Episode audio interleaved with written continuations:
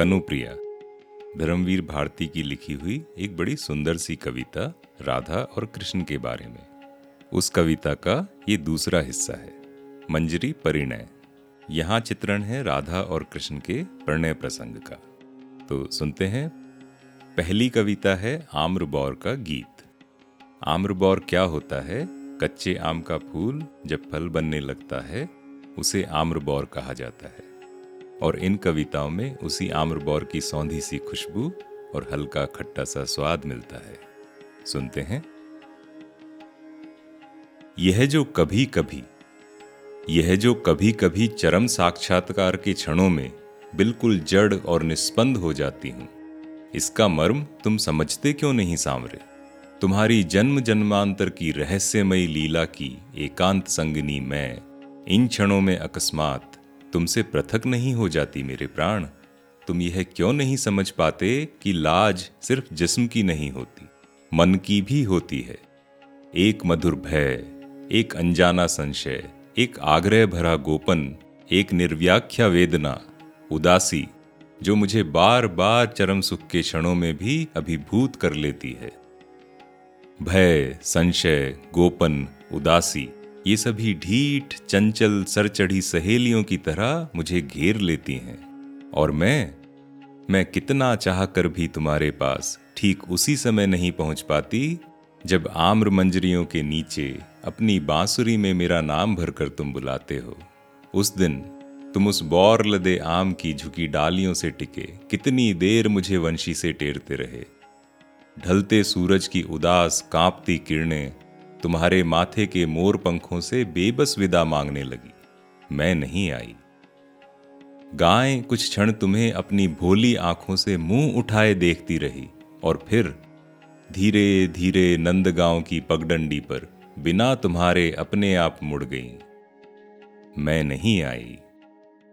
यमुना के घाट पर मछुओं ने अपनी नावें बाँध दी और कंधों पर पतवारें रख चले गए। मैं नहीं आई। तुमने वंशी होठों से हटा ली थी, और उदास, मौन तुम आम्र वृक्ष की जड़ों से टिककर बैठ गए थे। और बैठे रहे बैठे रहे बैठे रहे। मैं नहीं आई नहीं आई नहीं आई। तुम अंत में उठे, एक झुकी डाल पर खिला एक बौर तुमने तोड़ा, और धीरे धीरे चल दिए। अनमने तुम्हारे पाँव पगडंडी पर चल रहे थे, पर जानते हो तुम्हारे अनजान में ही तुम्हारी उंगलियाँ क्या कर रही थी? जानते हो, अनजान में तुम्हारी उंगलियाँ क्या कर रही थी? वे उस आम्र मंजरी को चूर चूर कर श्यामल वन घासों में बिछी उस मांग सी उजली पगडंडी पर बिखेर रही थी। यहाँ शब्दों की सुंदरता और प्रतीक देखिए। वे उस आम्र मंजरी को चूर चूर कर श्यामल वन घासों में बिछी उस मांग सी उजली पगडंडी पर बिखेर रही थी। यह तुमने क्या किया प्रिय? क्या अपने अनजाने में ही उस आम्र के बौर से मेरी कुंवारी उजली पवित्र मांग भर रहे थे सांवरे? यह तुमने क्या किया प्रिय? पर मुझे देखो कि मैं उस समय भी तो माथा नीचा कर, इस अलौकिक सुहाग से प्रदीप्त होकर, माथे पर पल्ला डालकर, झुककर तुम्हारी चरण धूली लेकर तुम्हें प्रणाम करने नहीं आई। नहीं आई? नहीं आई।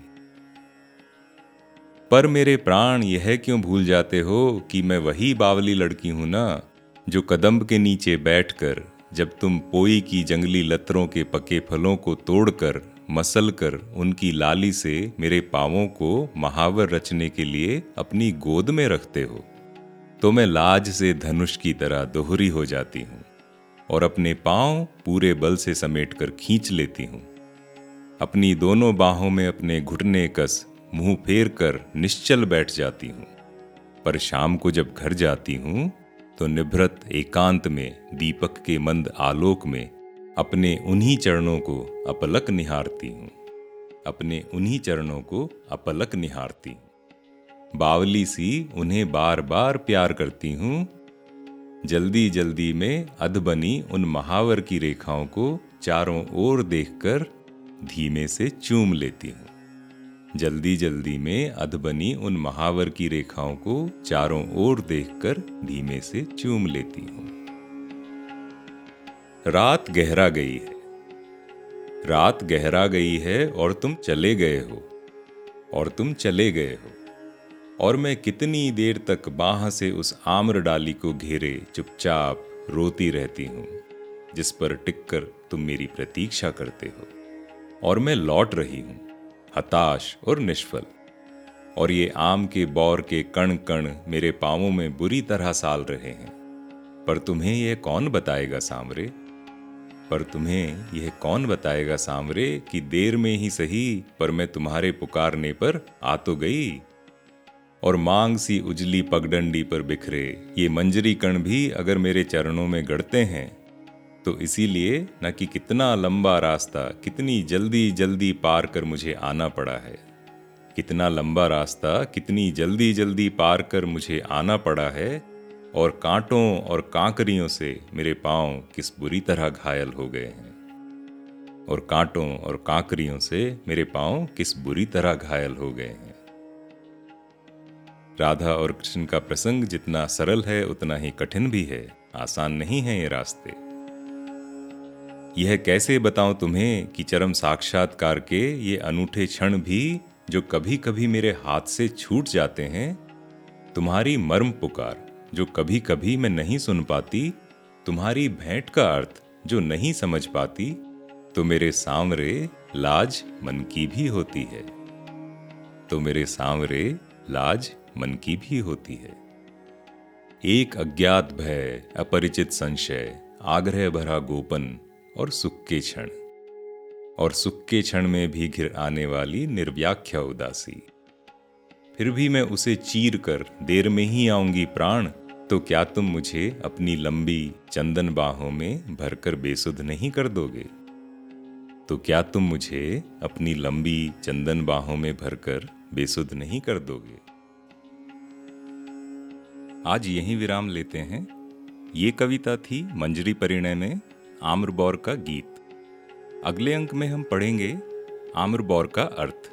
वो मंजरी परिणय की दूसरी कविता है। इस कविता में जहाँ राधा कहती हैं कि कृष्ण ने आम्र बौर लेकर जो पगडंडी सी सुनी मांग भर दी, उसका अर्थ क्या है? क्या वो ही कृष्ण का प्रेम है? और आम्र बौर का अर्थ कविता में राधा सोचती हैं कि कृष्ण का प्रेम क्या है? उस प्रेम में जो दर्द है, उसकी लिपि क्या है? उसके शब्द क्या हैं? उनके अर्थ क्या हैं?